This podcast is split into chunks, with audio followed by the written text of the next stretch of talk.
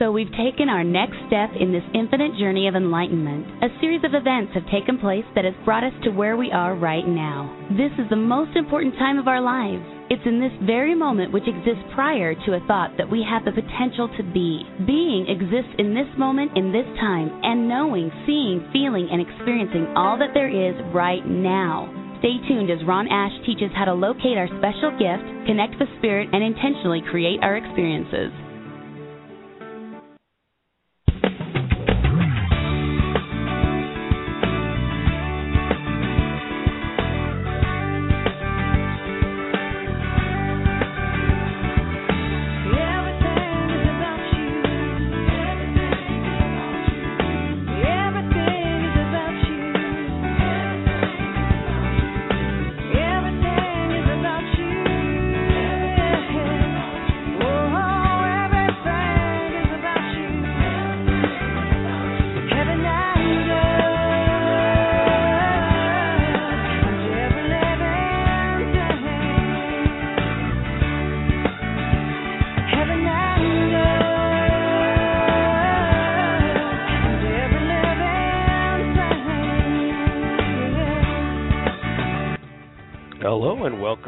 Being with Ron Ash. We are live and local, national, and international on great stations worldwide. For a complete list of our affiliates and show times, please visit beingwithronash.com. That's beingwithronash.com. Again, I want to remind everyone that the show has been picked up by WARL Providence Attleboro. Uh, that's uh, 1320 a.m. locally. Uh, we will be starting that show. It will be a two-hour show, actually, live from the WARL studios in uh, Down City, Providence, at uh, 5 p.m. to 7 p.m. Uh, starting on February 18th. So if you're in the area, or you can even listen online, uh, we'd love to have you as part of the show. Today's guest is Scott Alan Roberts. He wrote a very fascinating um, book called The Rise and Fall of Nephilim the untold story of fallen angels, giants on the earth, and their extraterrestrial origins. Welcome to the show, Scott. Hi, Ron. Thanks for having me. And uh, if I can put in one disclaimer, I office in my home, so if you hear the occasional shrieking child or bumps or bangs, that's that's what that's all about. we're we're very accustomed to that here. It is a, a, a call-in show, so a lot of times we have uh, psychics, mediums, astrologers, and things like that, and people are calling for their homes, and we hear all kinds of wonderful stuff. I'll bet. It just adds to the flavor of the show. Absolutely. As I used to say, it's scintillating live radio. yeah, absolutely, absolutely. We have callers that sometimes forget they're on the radio and they start uh, waving and hollering to people on the street. Hey, how you doing, Mrs. Jones? okay. I, I was on a show a couple of weeks ago, and uh, I live up in the Minnesota Wisconsin border area, and it's it was quite cold a couple of weeks ago, and I was in the the man cave, the garage, and yeah. I had a heater going, and I kicked it over by accident on air, and it blew up and uh, created quite a uh, a fun sound effect for everybody. Making the uh, live broadcast very interesting. So, tell us a little bit about the book. All right. Well, this book is is uh, I would say the the culmination or the the outcome of many years of thinking and study and research on this topic. Um, mm-hmm. My background is uh, uh, many years ago. I was in Bible college and seminary, and yeah. uh, um, very conservative, fundamental Baptist setting, and uh, very uh, cloistered in that uh, uh, Protestant sense in our way of thinking. And uh, I had a lot of questions as I was learning things in seminary, and uh, those questions kept growing and growing and growing, and there was never sufficient answers. It seemed uh, within that that theological framework. Mm-hmm. And as I, I guess I say, progress in my thinking over the mm-hmm. years, there were there were questions that rose, and one of them was this topic of the Nephilim, mm-hmm. which is you you find in Genesis chapter six, the first few verses, and uh, it's kind of a preamble or a prelude to the whole Noah and the Ark story, which mm-hmm. many of us are familiar with. Uh, if you're uh, mostly Judeo-Christian, if you grew up in that tradition, you learned about Noah and the Ark and the story of that. But rarely, and, and I could say never, was uh, was I ever taught as a kid and growing up, and even in seminary, it was very, very uh, rarely touched upon. This preamble to the whole story, which talks about the sons of God came down and intermingled with the daughters of men and had children by them. Mm-hmm. They were known as the Nephilim, the heroes of old and the men of renown, as the scripture says. Mm-hmm. And that was always this uh, kind of obscure verse, and we'd ask a couple of questions and never really get a sufficient answer on what that was um, until I started looking into it and I started digging into the the Hebrew and I uh, I found that this this preamble is really the big purpose reason behind the great flood story as mentioned Mhm. in the Bible. Yeah. And then uh, in doing comparative studies, I found that there's over 600 different cultures out there that date back thousands of years that have flood accounts, universal flood accounts, with mankind being destroyed by some divine being, uh, whole different cast of characters in, in every one of them, but they all have this common thread, and that is some kind of spirit being or non human entity uh, intermingling with human women, having children by them, and some supreme being uh, uh, wanting to wipe out the race as a result. And so, what I, I learned along the way, as I dug into the actual Hebrew of the text and looked at outside sources, some of the apocryphal books like the Book of Enoch, uh, which is not considered to be part of the biblical canon right now, but it was kicked out by uh, Constantine's uh, uh, councils. And uh, you start looking into all of this information, and you find out that what we were taught about the flood is not exactly what happened in Scripture. And whether you view the flood as mythology uh, or a, just a big fairy tale or a story, one thing is certain: the science says that there was a universal flood of some kind, or a, a universal. Uh, I'll put that in quotes. Uh, Mhm. That there was a, a major flood in that whole Okay. uh, uh, uh, Mesopotamian valley area, uh, some six, seven thousand years ago, and all these different religions put together. While you can't bring it into the laboratory and and, and conduct scientific methodology on the story itself, what you find is that there is a certain methodology of science put in place by the accumulation of all the different stories and all the different accounts hailing back to the same thing. And so what I found in my studies was we were taught in Sunday school very simply when I was a little kid. God Yeah. was disappointed with the wickedness of man and wanted to wipe out mankind and the great Mhm. flood and Noah was the only righteous man left and he built an ark. Yeah, I'm We know the familiar story with that. from there. The simplified version, That's very simple. You know, made famous in many story- movies and chi- children's cartoons. Yes. Ex- exactly. As a matter of fact, when I first learned it, it was with felt storyboard uh, cutouts of uh, Noah with the white beard and the robe and the animals and all that. State stuff of the art. Yeah, there, and you can find play school toys of the whole thing. And what we don't realize is that this story, even if all the facts might be a little different than we might think when you start digging into it, the, the, the, the theological facts we were taught about this story, and that as they appear in the English version of the Bible, uh, have a whole lot more encoding to them in the deeper scripture when you start digging, and you find out Mhm. certain details that the flood, some of the earliest details I learned about this, the flood wasn't to wipe out the wickedness of mankind and Noah was the only righteous man. It Mhm. actually reads that the flood was the purpose of that was to wipe out the wickedness brought to mankind by this hybrid race of the sons of God intermingling with the daughters of men, the Nephilim, Mhm. and that Noah wasn't the only righteous man. Noah was the only pure-blooded man left who was pure in all Oh. his generations the bible says and there's Okay. a whole lot more to talk about about that particular fact alone so that's what really got me launched into writing the book. And so what i do is examine all the biblical passages. And I- guess you could say there's lots of angles you could take on this, and I took the angle of saying I want to explore this from a theological level, from a, a biblical level, and then I want to tie it in and link it into some of the things that we know or that we're discovering that is put under the label of ancient alien, uh, ancient Mhm. anthropology, ancient archaeology, and so I looked at all of these things, and, and that's what's culminated in this book. Yeah. Um, you mentioned some uh, interesting things just by going through the uh, table of context, and you you mentioned uh, Constantine. Um, Yeah. What was what was his role really?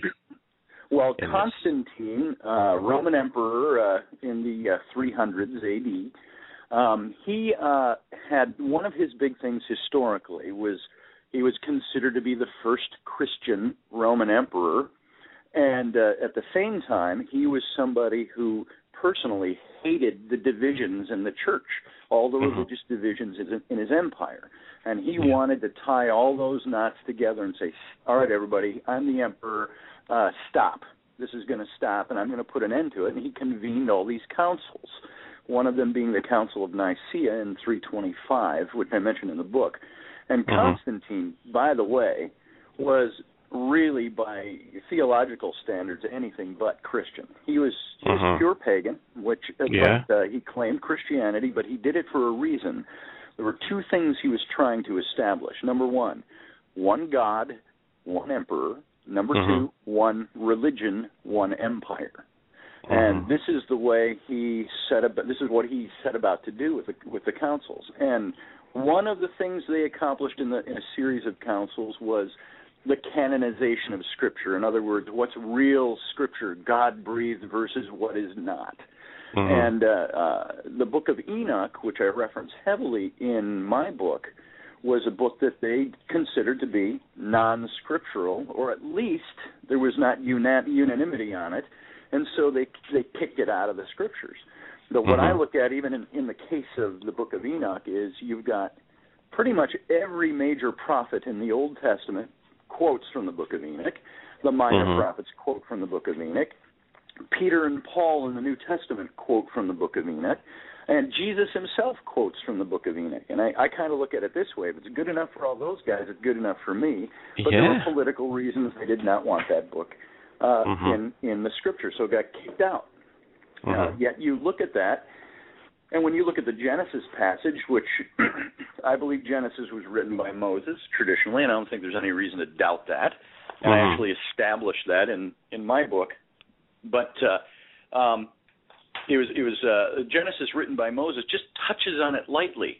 He just it's almost like a mention at the beginning of the the account of Noah's flood, like mm-hmm. Moses does in so many other places throughout the books that he wrote. You know, he doesn't give names, he doesn't give dates, he doesn't give places, things like that. Mm-hmm.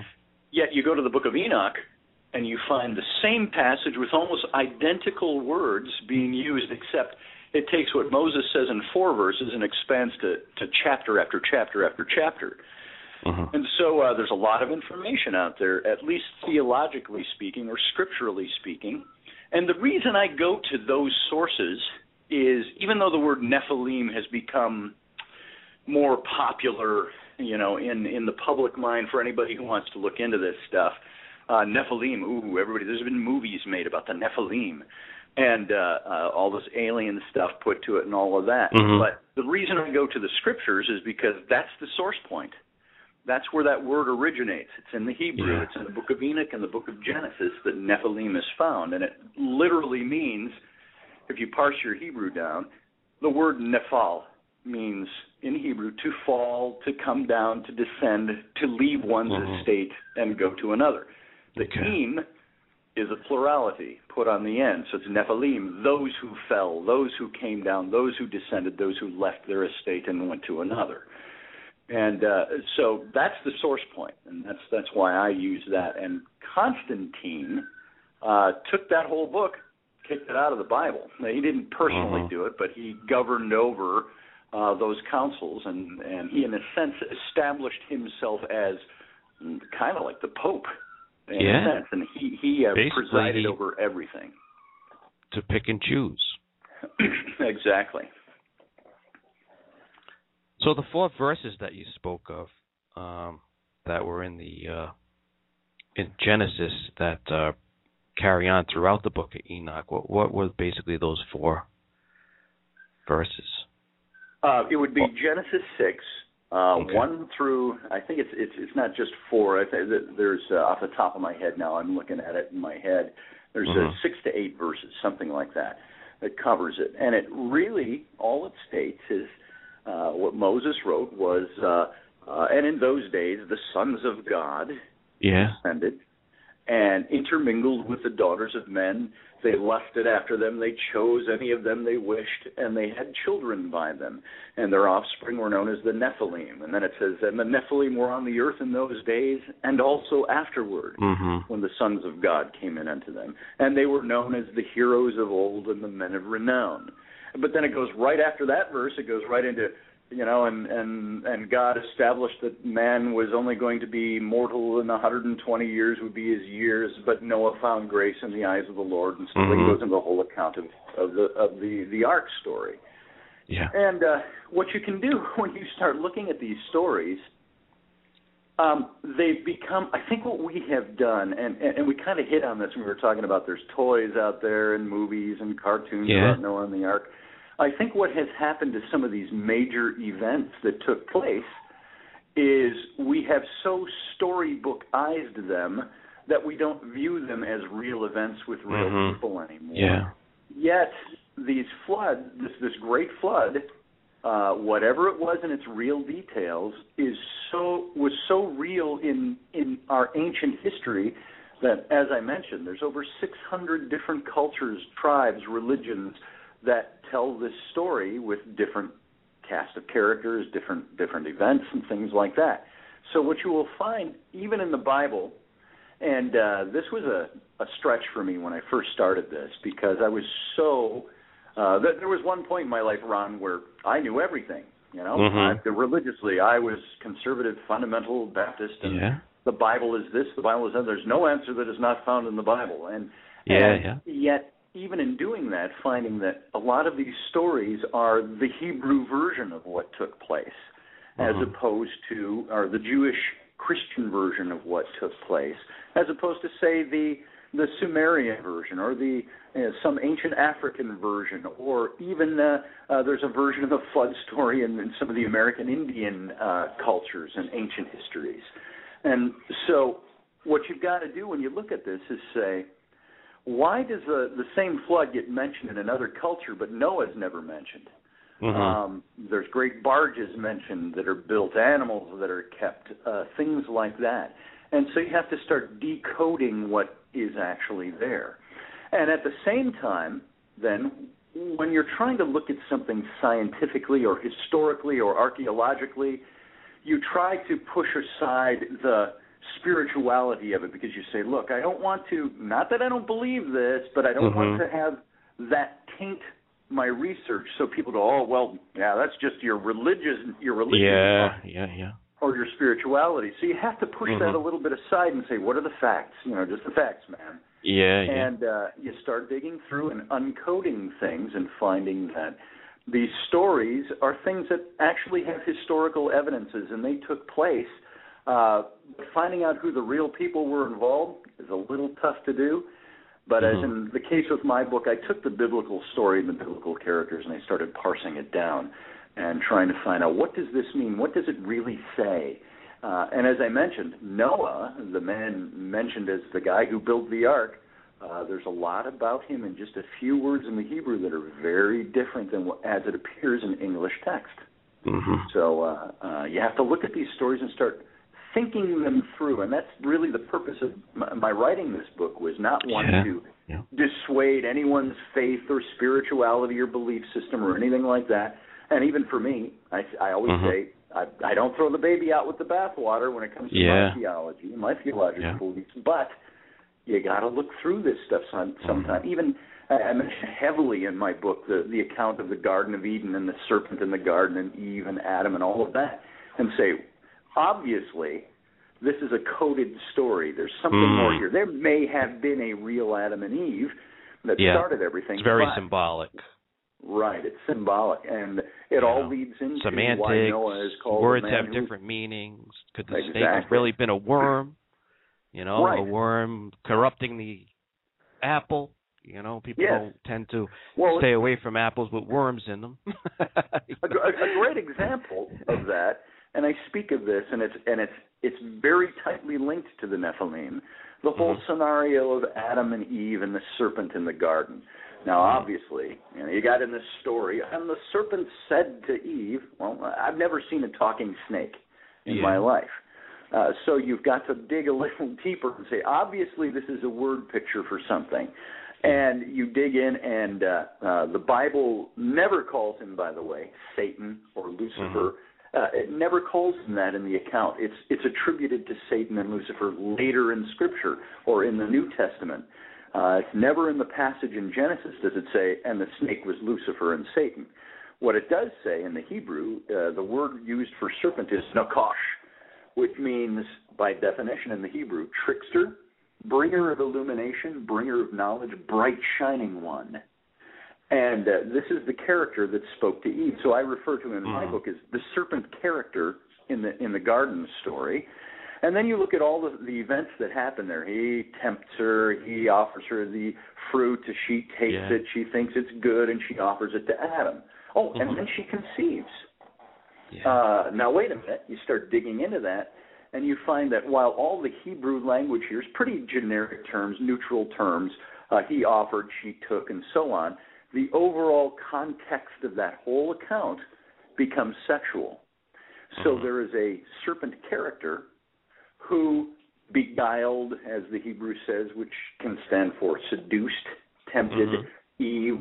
He offered her the forbidden fruit, um, mm-hmm. which by itself is not is not is, is fairly neutral. But when you start looking at the outcomes of everything, it mm-hmm. boils down to this: Eve had sex with the serpent character in the Bible.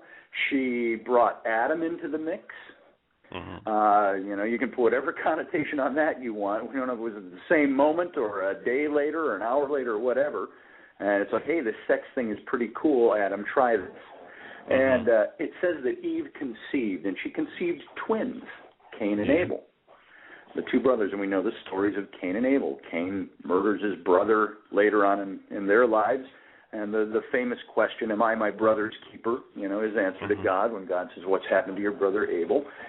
And it's very interesting when you look at the Genesis passage, when you put that sexual connotation onto it, and you see that that is indeed the context, when you compare it to all the other creation first family mythologies that are out there, there is always a trickster who mm-hmm. impregnates either the woman, the first woman, or the first woman's daughter, or there's always an impregnation and there's always multiple births mm-hmm. that are associated with it, everything from twins to quadruplets. And uh, so you start comparing these mythologies, if you will. And by mythology, I'm not discounting the veracity of any of them, just placing it all in the in the great first family mythos.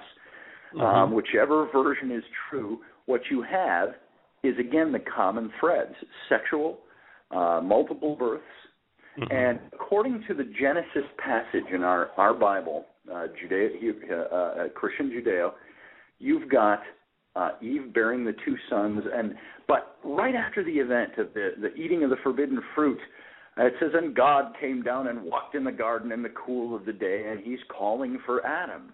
Now this yeah. is the, of course, omniscient, all-knowing God, and He's calling for Adam. Adam, where are you, Adam? Mm-hmm. And Adam, uh, Adam says, uh, "We're hiding."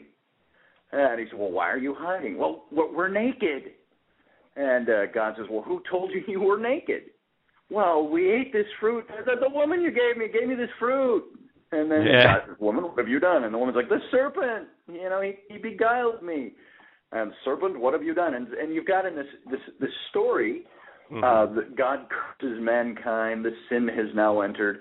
Uh, you've got God Himself saying, "Let us not let them eat of the other tree in the garden, lest they become like us, like gods." Mm-hmm and uh, and that's a big key phrase in there too. But when God is passing this judgment on the serpent, He says, "And there will be enmity forever through time between the seed of the serpent and the seed of the of the woman, or the seed of humankind." And so you ask the question, wait a minute. And this is another one of those verses that I blurbed over for years in my theological teachings. Wait, who's the seed of the serpent? Well, it's very clear. There were twins born, and uh-huh. it doesn't become clear in the passage. It becomes clear in other contexts throughout the Old Testament. Is that uh-huh. Eve conceived twins? Uh-huh. One was conceived by the serpent character, Nakash. The other was conceived by Adam. Okay. And so she's bearing dual bloodlines in her womb. And this is where God says there will be enmity between the two seeds that are being Mhm. born here. And the way this bears out is all through the genealogies of the Old Testament. The the the, the Hebrew tradition was the genealogies had to be carried through the firstborn of the family, and Methuselah begat, you know, Jahad, and Jahad begat whoever and whoever and down the line. And we look at those and we think these are really boring. Why are they here? Is there any context for them? And I used to think that until I started digging into this topic more. Then you look at they get to King David uh, several thousand years later.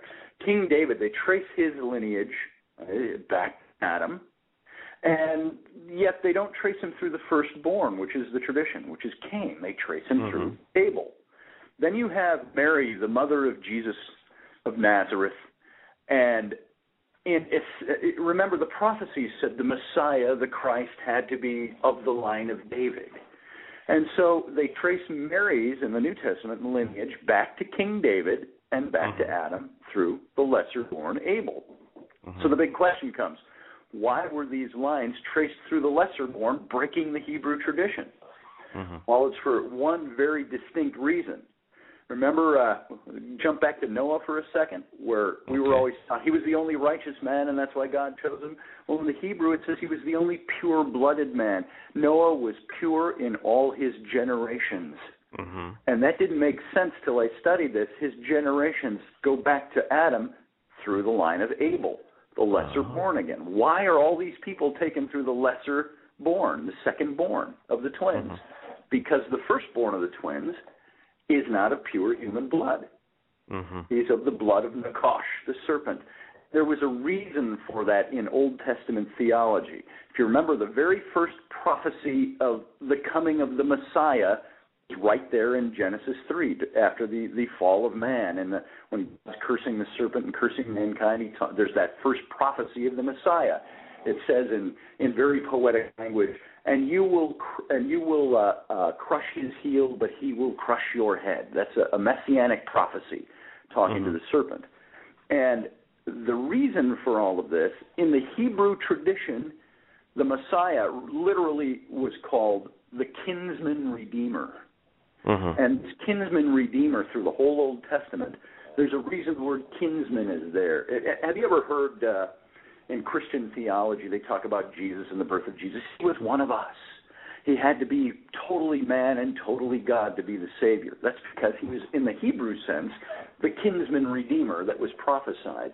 And there's a reason for the kinsman redeemer uh, or the genealogies of all these people showing the way they are. They had to show that the Messiah that was coming was born of the pure human blood, not that blood tainted by Nakash, Mhm. the serpent.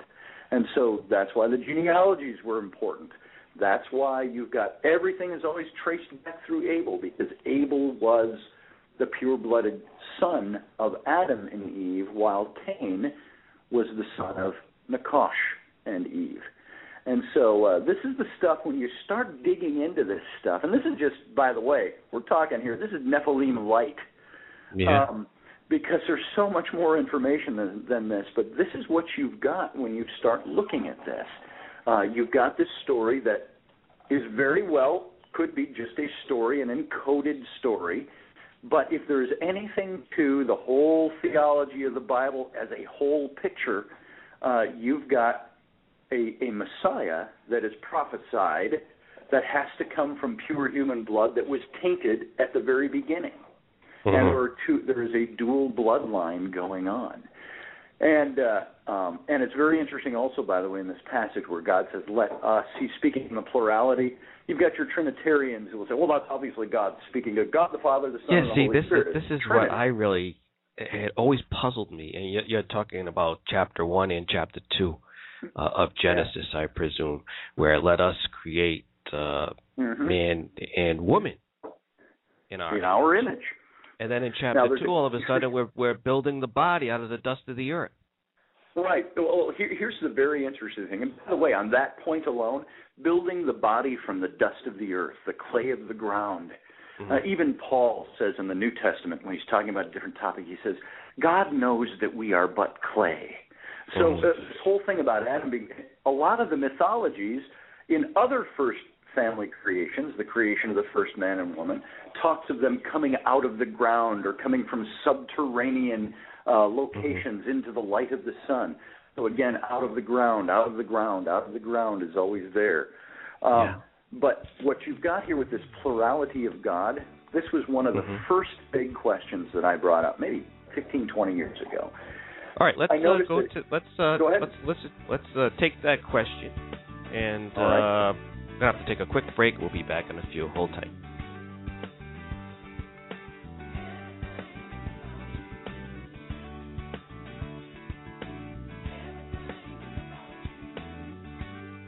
Rhode Island Natural Awakenings magazine is the perfect resource for those seeking a healthy, natural lifestyle. In every free monthly publication, you'll find practical, cutting edge information on natural health, nutrition, personal growth, green living, creative expression, and more. Find Natural Awakenings wherever free magazines are found. Read it online at rinaturalawakenings.com or call 401 709 2473. Feel good, live simply, laugh more. Rhode Island Natural Awakenings magazine.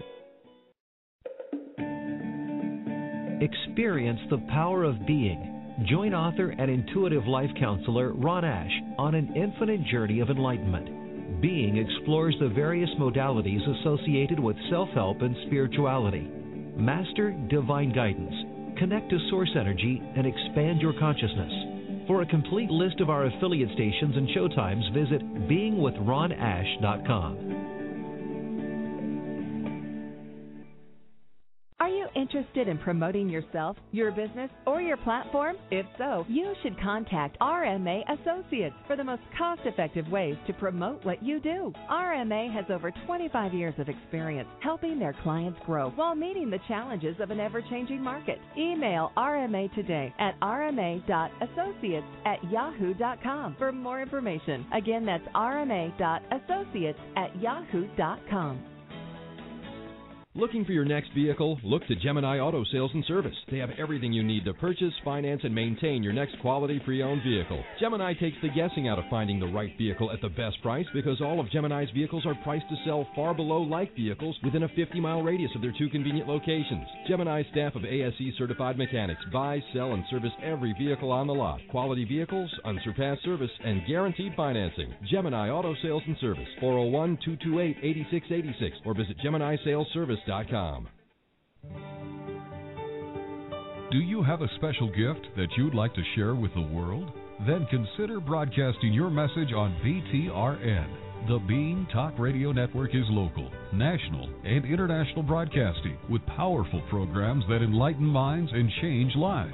BTRN hosts are passionate about purpose, motivating listeners to confidently move forward in the direction of their dreams. To host a show on BTRN, call 401 640 GIFT. Become a part of the Being Talk Radio Network today and contribute to positive change tomorrow. We are BTRN, the Being Talk Radio Network. Learn how to connect with spirit and create the life of your dreams. Purchase the complete Ron Ash collection and save 45% now. Get the Apostles' Recipe for Happiness, Breaking Through, Being, and the Secret of Divine Intervention today for only $30. That's $25 off the retail price. Make your life expanding purchase today at beingwithronash.wordpress.com. Again, that's beingwithronash.wordpress.com.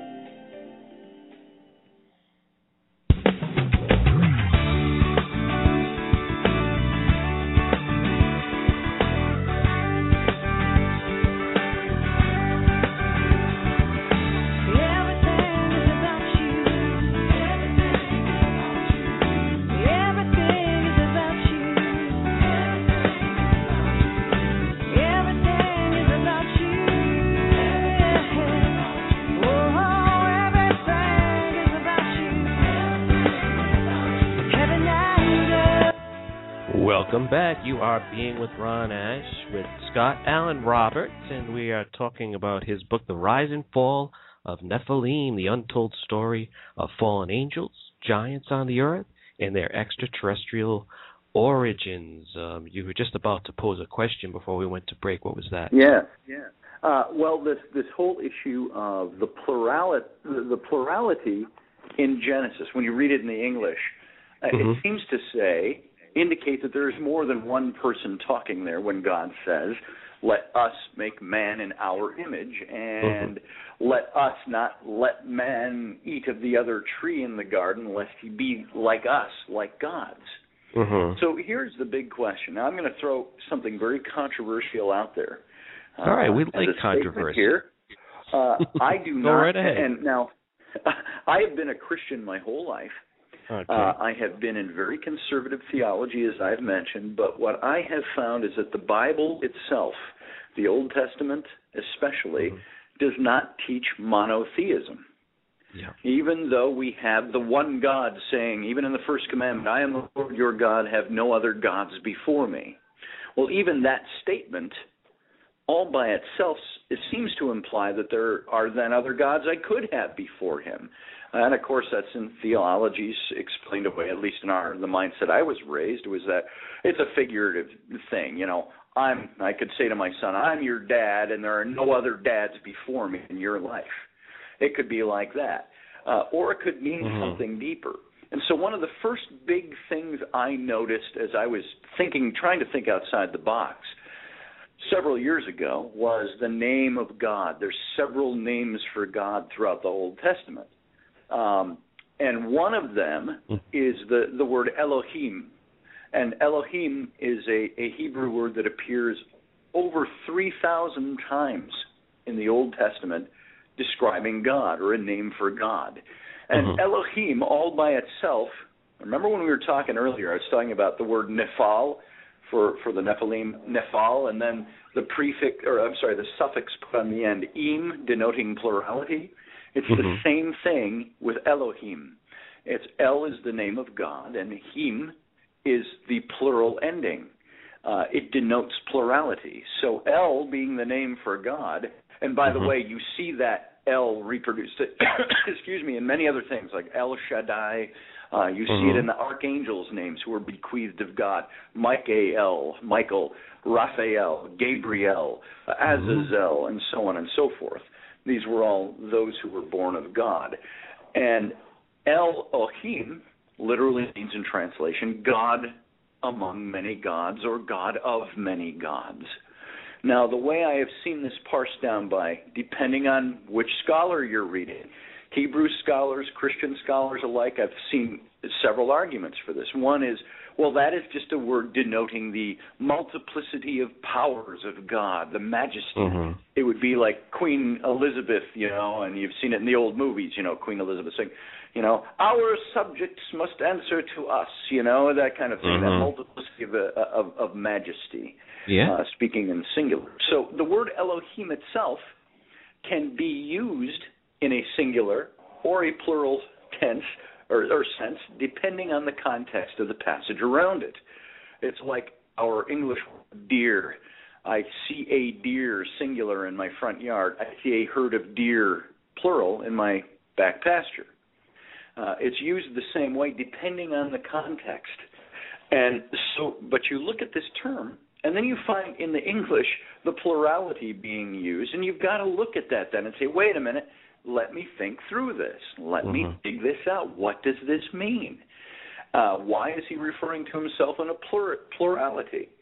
And it's it's very interesting, by the way, also to note that when the Old Testament was talking about, there was some fellow, and I can't remember his name, who was selling uh, stone, wood, and clay gods that he had made idols out of his mm-hmm. tent, and the collection of his idols were referred to as the Elohim in this man's tent.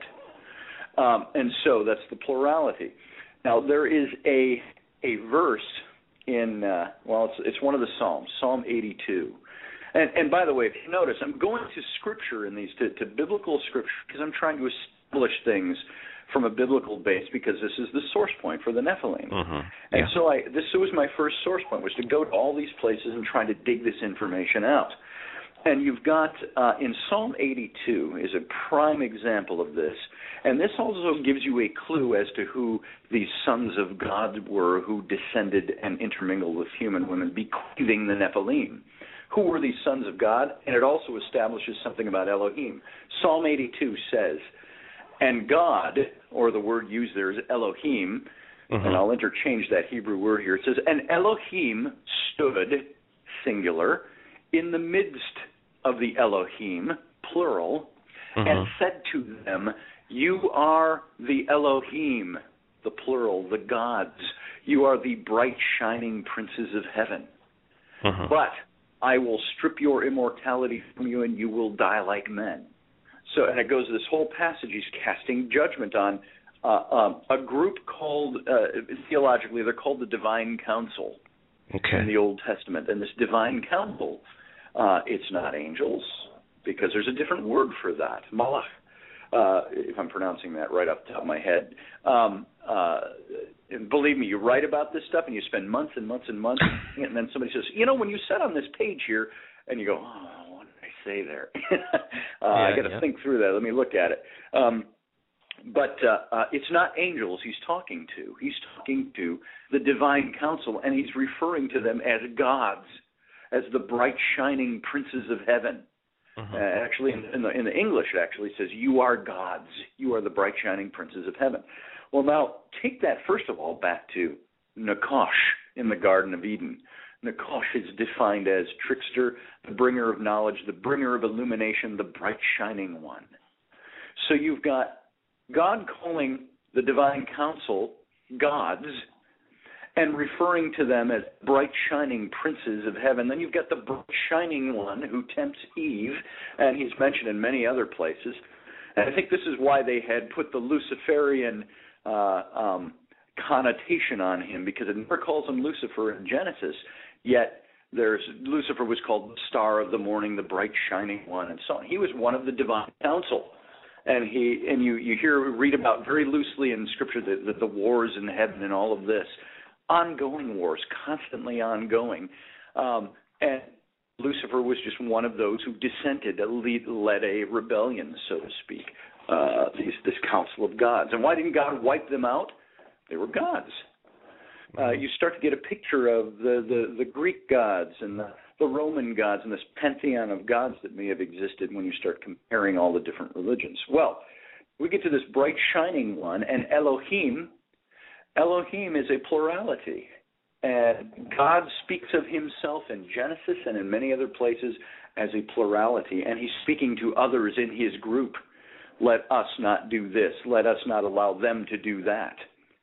And so this was one of the big first things, I sat back and I scratched my chin and I went, hmm, what does this mean? Does this mean God is not a singular God? Well, no, he's not. And uh, so you start looking at this now. Now let's take this whole thing I've just talked about for half an hour already. Okay. It starts to fit into a different picture, which I will tell you this, and I make this disclaimer right out front. I even say in my book the entire ancient alien theory uh, is something I have not fully subscribed to yet, though there is tons and tons of evidence pointing to this. Even as a kid, when I was watching uh, Star Trek on TV mm-hmm. in the late 60s and the perpetual reruns throughout the 70s, there's something I learned watching that show is something, and this is not a new notion, is that the idea was put out there, and Erich von Däniken, in his book Chariots of the Gods, back in 1968, put out the same idea and the same question. He said, "What if?" He wasn't stating it as fact, and neither am I. Yeah. But what if ancient man's encounters with things they called God, angels, demons, was really something else? But that's mm-hmm. the connotation they put on them. Um, we've seen it many times. You know, I only reference this because it's it's an easy way to reference it in our mind, pop culturally. You know, you watch movies, uh, science fiction, and stuff like that. How many times did you see Captain Kirk say, oh, "Don't don't don't worship me. I'm not a god. I'm a man like you." Yeah. Uh, you know, and this is the idea: is that perhaps ancient mankind perceived non-human intelligences as gods. They labeled yeah. them as gods and so on. Now, of course, I immediately, by my own circle of old seminary friends, get labeled, oh, you're such a backslider, you're such a heretic, you're such a blasphemer. Yeah. But the big question is this, is what if that is what it is? We don't know for sure. We don't know for sure. And that's what it comes down to me. There are doctrinalists and there are spiritualists. I think the spiritually minded are open minded. The doctrinally minded have to have a a a, a passage and a verse, a chapter and a verse, and a, a, they have to be on point. Yeah. Um, but I don't think any of this stuff is on point. I, that information is there, and it's so encoded mm-hmm. in the passages in the Old Testament. You got to start digging it out, and then Yeah. it makes you start asking questions. Well, well, you know, I there. I had uh, Gregg Braden on some time ago, and um, you know, he uh, just uh, came out with a new book called Deep Truth, and um, I was fascinated to find out that science actually has uh, switched gears and actually uh, yeah. debunked a lot of Darwin's original theories of uh, evolution in regards to man, and has favored intelligent, intentional design. They don't know where where it comes from or who it is, but they have said, listen, it's the only thing that really makes sense. My my first chapter in my book is called after the introduction is called the uh, Science Almighty. And uh, Mhm. sorry, I've got a phone beeping in, so you, uh, call beeping in, so you might hear a little blank spot now and then. Um, uh, it's uh, the first chapter is called Science Almighty, and in a sense, what I'm doing is trying to establish that science, in establishing itself as free of religion, free of the taint of spirituality, and free of bias that is built on religion, has in a sense built itself into, created itself the surrogate for religion, and by so doing has made itself its own religion. Um, Mhm. When you replace something uh, and say, we are the ones with the truth here, if you will, or the facts man, um, you establish yourself as the replacement for the thing that you're decrying. And many of the lead scientists out there today, I take uh, particular issue in my book with uh, Richard Dawkins, great scientist, fabulous uh, uh, evolutionary biologist, but he is also a crusading atheist. Um, he is out there saying religion is trash, is a quote of his, um, and, and so on and so forth. All of that. Uh, when you start uh, looking into the, the conflict between faith and science, uh, you see how big that issue is. But when you start kicking out the props a little bit and saying, wait a minute, uh, are you saying then that science is so arrogant as to say, because I cannot see it, handle it, touch it, prove it, pragmatically discuss it, um, Mhm. but I have to delve into a little bit of faith, it therefore does not exist. And this is what Mhm. crusading science, crusading atheistic science wants to tell you, or crusading skepticism, if you will. It's good to be a scientist, good to be a skeptic. Uh, it's good to have these things, but when you let those things plant, as Carl Sagan said, um, um, my, he, he he quoted his parents as saying uh, uh, in in his book um, um, um, the, uh, the the demon haunted world. In his Mhm. introduction, Carl Sagan said, "My parents did an amazing thing for me. When I was a kid, they instilled in me both the the need and the necessity of the scientific method, and at the Mhm. same time, uh, the the need for wonder." and Yeah. to, to to know that there is something else out there. The true skeptic, the true scientist doesn't say God doesn't exist and faith and spirituality don't exist. They can't say that emphatically. Just because there is a veil that science cannot pierce does not mean it does not exist. So when science says that, science is being disingenuous. Skepticism is being disingenuous. The, the true scientific skeptic, if you will, if you lump them all together, would say, This is what I believe is so. I want evidence for something else, but I cannot cancel out the possibility that something else exists just because I don't have all the facts in hand. And uh, that's that's something I hit very hard in my book in that first chapter. Kick out that prop a little bit, because Yeah. sometimes there are things you have to say. Just because we don't have a godometer to measure the existence of God doesn't mean that that's a veil we just that, that we cannot pierce. Yeah. There are things we don't know for sure, and so even in take the theory of evolution, which is still the theory of evolution, as many people Yeah. have said over the mass many years. Um, I don't disbelieve very evolution close to place. being a religion. And very close to being a religion. You know why? because it is at conflict with religion, and it establishes itself in the place of religion. And when Mhm. somebody does that, you know, so what, what does a the leader of a political coup do when he deposes or decries the other party or the existing leader? He's establishing himself as an alternative leader. Uh, the same thing with this. Uh, they become the surrogate faith and the surrogate religion. And look at the the the uh, the theory of the ascendancy, the evolutionary ascendancy of man, uh, going from Australopithecus all the way up through you know the whatever you all the Cro-Magnon and so on and all of that to Neanderthal and current day and all of that ascendancy. You know why there's a missing link that they keep talking about and they keep trying to find? Because they have never, ever once, even on a DNA level, been able to link all of these different stages of human ascendancy in the they, evolutionary They actually scale. have found a, a Neanderthal uh, infant with the DNA still intact, and they found no similar strands of DNA. Nothing in common with Neanderthals. We exi- we existed at the same time. Exactly. We coexisted with Neanderthal. And Yeah. so when you start looking at this, you say, wait a minute, even science, in saying that we know these things are linked, we're just looking for that, that lost link, aren't they doing the same thing they decry religion for when a, a, a Christian or a religious man might say, I believe this about Moses, and so I'm going to dig into history and try to prove my case? Aren't they doing the same thing when they decry those people? When they say, we don't really have a linkage between any of these, but we know it exists? Um, they are operating by, if you will, scientific faith that these things are connected, even though we don't know for sure that they're connected. We believe they are. And they mm-hmm. teach it that way. Now, I am not one, I am not a young earth creationist. I am not a creationist per se, other than to say, if God created mankind, I have no problem with God evolving mankind. But as the mm-hmm. facts start to come out, there's no way to link them. I think what they've got in all these different stages of evolutionary ascendancy are different species that all look like there could be a strand, but there's not. Yeah. Um, and it's very interesting. Uh, Anthony F. Sanchez, um, who is uh, uh, wrote the book UFO Highway, and uh, he's working on a new book, The Leonid Project. He, um, by the way, uh, segue, very interesting guest for you. Uh, if you're ever interested Okay. in this, very uh, conspiratorial uh, type of approach to some of this stuff as well. He established in his book UFO Highway, talking about new current DNA research into the linkage between human beings, Homo sapiens, and and uh, primates. Now, it was once thought, and I may have my numbers a little off on this, but I know I'm darn close.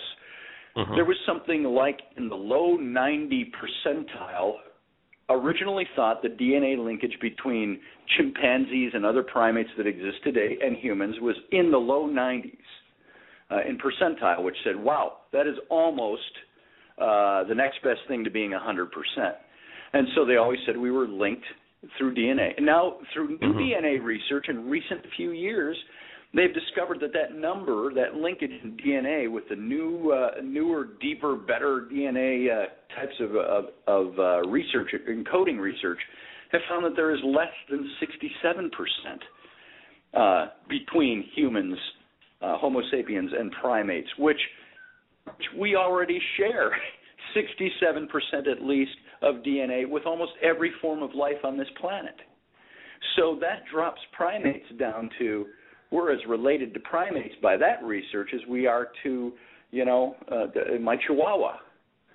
So, um, did we evolve from Chihuahuas? Is that a new theory? No. It just shows that the old theories are being revamped and revised. Mhm. Yeah. And w- all I use that information for is to say this, not to prove anything, but to say science ain't the end all and be all.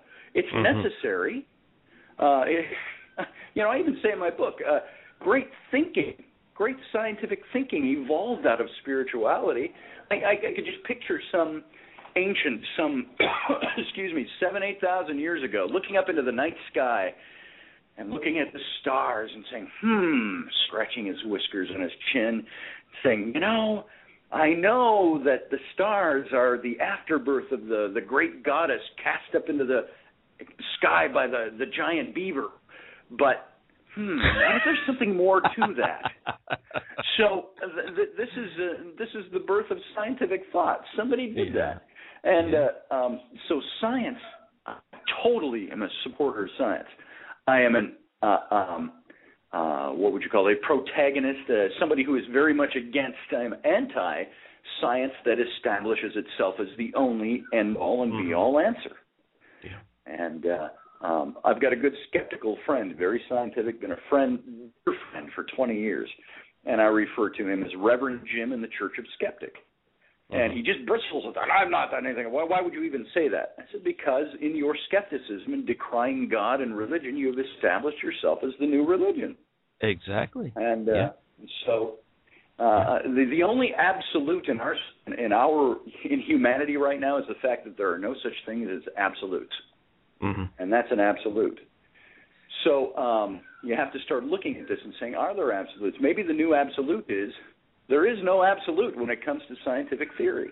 Uh, it's a it's a completely evolving process itself, and so I bring that up only to establish that look, in our modern society, our modern culture, we have brushed aside the ancient superstitious, the ancient religious, the ancient spirituality to a certain extent. I'm talking corporately. Uh, we there's now no longer a need for you look at think of politics and corporate and all of this. There, there's no really no longer have we seen a need in humanity's part for God and angels and devils and anything in between. We kind of brushed that all aside uh, for secularism but we're starting to see, and especially what you do, Ron, you've got to have seen this. You've had to have seen this. Was that people are starting to get tired of that? Yeah. They're, they're starting to say, "Wait a minute, I want to be. There is a spirituality I want to have. I want to believe something."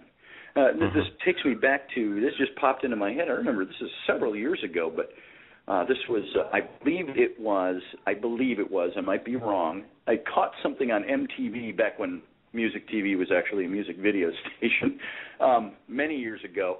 I believe it was uh, um, God, who was the the the, the guy? Kurt Cobain.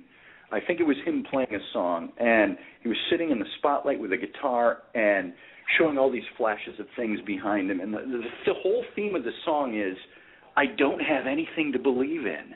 I need uh-huh. to find something to believe in. And uh, that was the deep message of that song. And I looked at that and said, huh that is our society today. That's where we're going. We need we have so become become so secularized. We don't believe in anything anymore, and people are going. Mm-hmm. Wait a minute, I want to believe yeah. in something. And it's uh, changing. not just anything. It is. And uh, I just had this conversation with somebody the other day. We were talking about uh, uh, uh, was somebody was inviting me to speak at a, a convention, and they they mm-hmm. asked, uh, "Well, what does our, our convention's going to be all about? Speaking to the soul for people. What does your book offer?" And I they said, "You seem so in your head. You seem so uh, uh, uh, uh, I, I can't remember the word they used." And I said, "You know, for me, discovering the secrets of the soul has to go back to knowing something." Uh, not the end as the end all and be all, but I encounter for years and now, now I was uh, a little bit of my background. I was the uh, editor in chief of Taps Para magazine, which is the ghost hunters from Sci-Fi Channel. It was their official magazine. Mm-hmm. And uh, being such, I traveled to all their events and I spoke at all their events. And if I had a dime for every time somebody came up to me with a cocktail in their hand and said, "I'm a psychic," I, uh-huh. I could be retired on a small Caribbean island right now. um, you know, and I had some somebody more than once somebody, you know, the Archangel Gabriel. He lives in my closet and he comes out on Thursday nights and speaks to me. Let wow. me ask Gabriel next Thursday. More than one time. I need to hang around with you. Yeah. Uh, and then there was somebody else. It was Michael, and I thought, man, these archangels sure get around in a lot of people's bedrooms. Mm-hmm. Uh, you know, and I'm being cynical, of course, with that. Who knows? Maybe Michael and Gabriel do speak to them. I have no clue. Yeah. Um, even the Bible itself says, uh, uh, what, what was it in ancient times? Madmen were considered to be the spiritual gurus. Uh, mm-hmm. Somebody who was insane was tainted by God and spoke the messages of God. Uh, even the Bible says God has not chosen many powerful or strong or or politically uh, superior, but he's chosen the meek and the and the and the stumbling and the uh, the buffoonery uh, to get his message across. So maybe there's something to that. Maybe there are mm-hmm. simple people that God speaks through that way. I don't know. I can't decry it. I, I make a little fun of it because it just sounds so silly, but I might be wrong. They might be right. But what it comes down to is this: is that I see all of this kind of thinking, and the point I'm making is this: is that just because we feel it and we earnestly believe it in our hearts and our feelings, doesn't make it so. Mm-hmm. You know, I could I could believe this shovel sitting right here in my garage is actually the physical manifestation in inanimate form of my God. And I could Mhm. plant that thing in the backyard and worship it. I could hang garlands from it and draw my energy from it because psychologically I could create that energy. Does that make that shovel God? Not really. Maybe to me, but Mhm. does that make that who that really is? Is there personality there? Is it a piece of wood and steel put together? Yeah. Um, and all I'm trying, the point I'm trying to make, maybe rather lamely, is that just because we feel it doesn't mean that that is the reality of something. There is a necessity, as I said to this person in the conversation I was with, why is my book good for the soul? I believe it's good for the soul because for me, my book was a spiritual journey, and Mhm. it's it's me expressing my spiritual journey, a little bit of my grieving, I think, over the loss of my own God in the sense that I had always believed in him because I found things to be different. Um, Mhm. It's a spiritual journey, but at the same time, it's one that says you got to know some facts about something here in order to make a determination about it. Um, I can believe what I want to believe about Noah and the ark and God's interaction with man and Adam and Eve. But if it's based on erroneous information or if it's based on, and I only say erroneous not because I'm basing that on what the truth of the matter is, I'm basing it on where do I draw my material from to base my beliefs. Mhm. Um, and granted, even in the New Testament, Paul, who wrote two thirds of the New Testament, said, uh, you know, faith is the evidence of things not seen, the substance of things hoped for. Uh, so yeah, I get that. I get what faith is, but I don't think, biblically speaking or theologically, that faith was ever meant to be blind faith. It was meant to be informed faith. These are things are Mhm. written that you may know. It says in the Bible. So that's all from that that theological standpoint, of course. No matter what theology you come from, or spirituality, or belief system, it's sometimes good to get back to some of the basics and say, what does this really say, and what does it really mean? And that's what I offer up with this book. And that's what it's Mhm. done for me. And that's where my journey began too, because there were just some things that just didn't make sense, you know. And, and I was raised Catholic, and you know, got into Christianity. Actually, became a minister, and there were just certain things that I saw that said, "Wait a second, this this doesn't it doesn't make sense." But it didn't make sense based on you know the knowledge that I was taught. That's all there really was. It, it did make Yes. sense, but you had to open up your mind and really uh, allow the uh, truth to flow in. Well, Scott, Um, thank you for okay. joining us today. I wish we had more time. Scott Alan Roberts. The book is The Rise and Fall of Nephilim, uh, the untold story of fallen angels, giants on the earth, and their extraterrestrial origins. You can link to Scott at beingwithronash.com. That's beingwithronash.com, as you can link to all of our guests, past, present, and future. We'll see you on the radio, same time, same place. Be peace, everyone.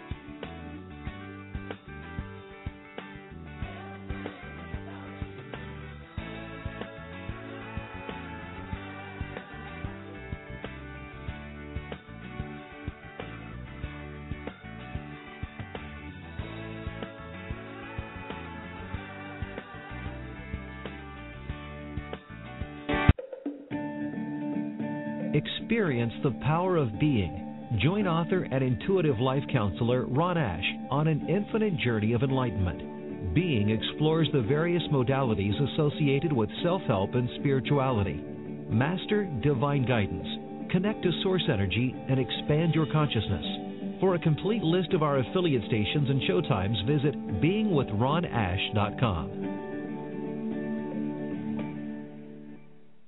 interested in promoting yourself, your business, or your platform? If so, you should contact RMA Associates for the most cost effective ways to promote what you do. RMA has over 25 years of experience helping their clients grow while meeting the challenges of an ever changing market. Email RMA today at rma.associates at yahoo.com for more information. Again, that's rma.associates at yahoo.com. Looking for your next vehicle? Look to Gemini Auto Sales and Service. They have everything you need to purchase, finance, and maintain your next quality pre owned vehicle. Gemini takes the guessing out of finding the right vehicle at the best price because all of Gemini's vehicles are priced to sell far below like vehicles within a 50 mile radius of their two convenient locations. Gemini's staff of ASE certified mechanics buy, sell, and service every vehicle on the lot. Quality vehicles, unsurpassed service, and guaranteed financing. Gemini Auto Sales and Service, 401 228 8686, or visit Gemini Sales Service com. Rhode Island Natural Awakenings magazine is the perfect resource for those seeking a healthy, natural lifestyle. In every free monthly publication, you'll find practical, cutting edge information on natural health, nutrition, personal growth, green living, creative expression, and more. Find Natural Awakenings wherever free magazines are found. Read it online at rinaturalawakenings.com or call 401 709 2473. Feel good, live simply, laugh more. Rhode Island Natural Awakenings magazine. Do you have a special gift that you'd like to share with the world? Then consider broadcasting your message on BTRN. The Being Talk Radio Network is local, national, and international broadcasting with powerful programs that enlighten minds and change lives. BTRN hosts are passionate about purpose, motivating listeners to confidently move forward in the direction of their dreams. To host a show on BTRN, call 401 640 GIFT. Become a part of the Being Talk Radio Network today and contribute to positive change tomorrow. We are BTRN, the Being Talk Radio Network.